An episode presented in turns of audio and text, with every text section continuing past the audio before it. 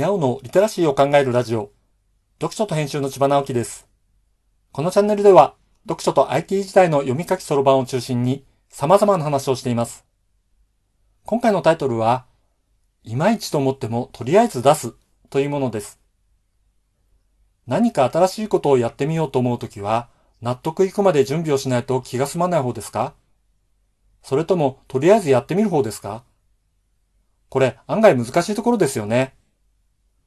このような言い方をする場合、意味が2つあります。事前準備をどの程度するのかということと、物事を実行に移すということです。事前準備は徹底的にやった方が良い結果を得られる可能性は高くなります。ただ、結果を得るためには実行に移さなければなりません。いくらよく考えて準備をするにしても、いつまで経っても実行に移さなければ、それは何もしなかったのと変わりません。実行して初めて結果が得られるのですから。まだ出来がいまいちだなぁと思っても、やってみた方が最終的に良い結果につながることがよくあります。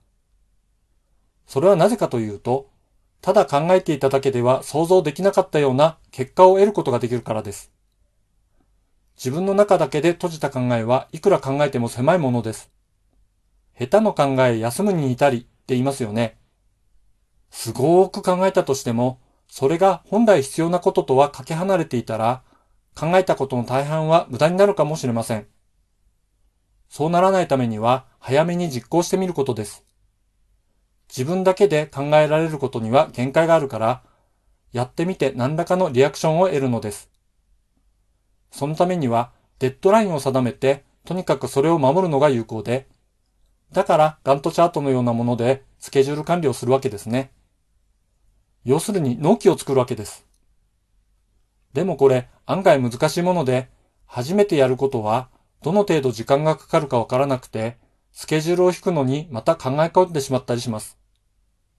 こういう時はカレンダーの力を借ります。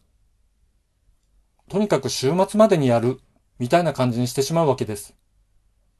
そういう実行のタイミングを決めるのに星のリズムを使うのが便利です。カレンダーを使うのも実は星のリズムを使っているのと同じことです。カレンダーは星のリズムを誰でも使えるようにシンプルにしたものだからです。もう少しスケジュールに意味付けをしたいときに、先生術のインスピレーションを活用するという方法もあるということなのです。比較的正確な予測ができる人でも、何かを始めるタイミングというのはなかなか難しいものです。自分の頭の外にある情報を上手に使って、準備がまだ十分ではないかもと思っても、えいと始めてみましょう。案外集中力が高まって、いまいちなところをその場で取り除けてしまったり、考えている時よりも良いアイデアが出てしまうということがよくあるんです。さらに、ひとまずの結果も手に入れられて、具体的なブラッシュアップのポイントが見つかるものなのです。だから、デッドラインが来たら、いまいち出来が良くないと思っても実行に移しましょう。成功につながるエネルギーがそこから出てくると思いますよ。読書と編集では IT を特別なものではなく常識的なリテラシーとして広める活動をしています。